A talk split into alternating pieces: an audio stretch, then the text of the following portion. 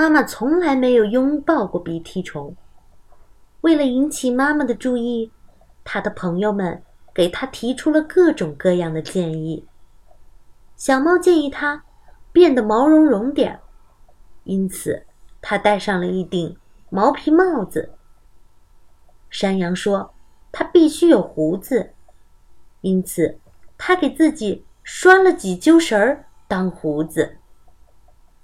哎呀，这究竟是一个怎样的鼻涕虫呢？那接下来就让我们一起进入今天的故事吧。鼻涕虫想要一个拥抱。从前有一只鼻涕虫，它的身上长着斑点，黏糊糊的，闪着亮光。它还是一只特别爱小声嘀咕的鼻涕虫。它湿乎乎的，长得又小又弱。非常非常缺乏自信。他一直非常渴望能得到一个拥抱。他的妈妈没有抱过他，这件事让他想不明白。他一直琢磨：为什么？哎，为什么呀？他从来不抱我，是因为我长得……太丑了吗？唉，小鼻涕虫边说边轻轻的叹了口气。他跟其他的动物说起他的事情。他和这些动物长得完全不同。他问他们，他该怎么做，才能让自己不那么滑溜溜和慢悠悠，才能最终。得到一个拥抱，小鼻涕虫很难过，因为它实在是找不出一点头绪。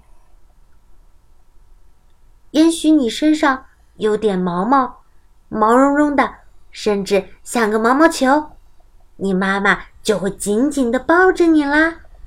小猫说。于是，小鼻涕虫按照妈妈可能喜欢的样子。戴上了一顶毛茸茸的帽子，穿上了一件毛皮夹克。哇，小朋友，你看起来太好笑了！如果你想让你妈妈抱抱你，小鸟说：“你需要像我这样的羽毛和一个大嘴。”小猪哈哈大笑着说。哼，除非鼻涕虫装上蹄子和尾巴，还要学会嗯狠狠的叫，才会有人拥抱它。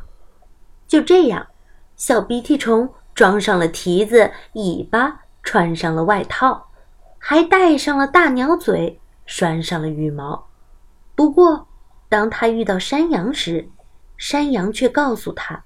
他看起来，嗯，有点奇怪。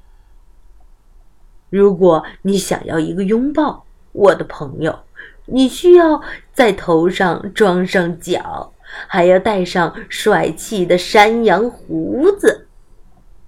按照山羊的建议，小鼻涕虫聪明的发明了两只长角，还用绳子做成了几揪胡子，挂在了下巴上。飞蛾看得有点目瞪口呆，不知该说什么才好。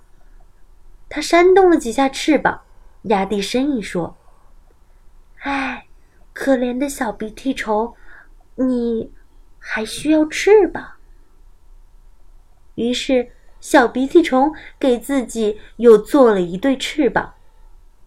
可是，它却不能在风中飞行，因为它的翅膀。是用玫瑰花瓣做成的，虽然闻起来气味宜人，狐狸却说它看起来有点可怕。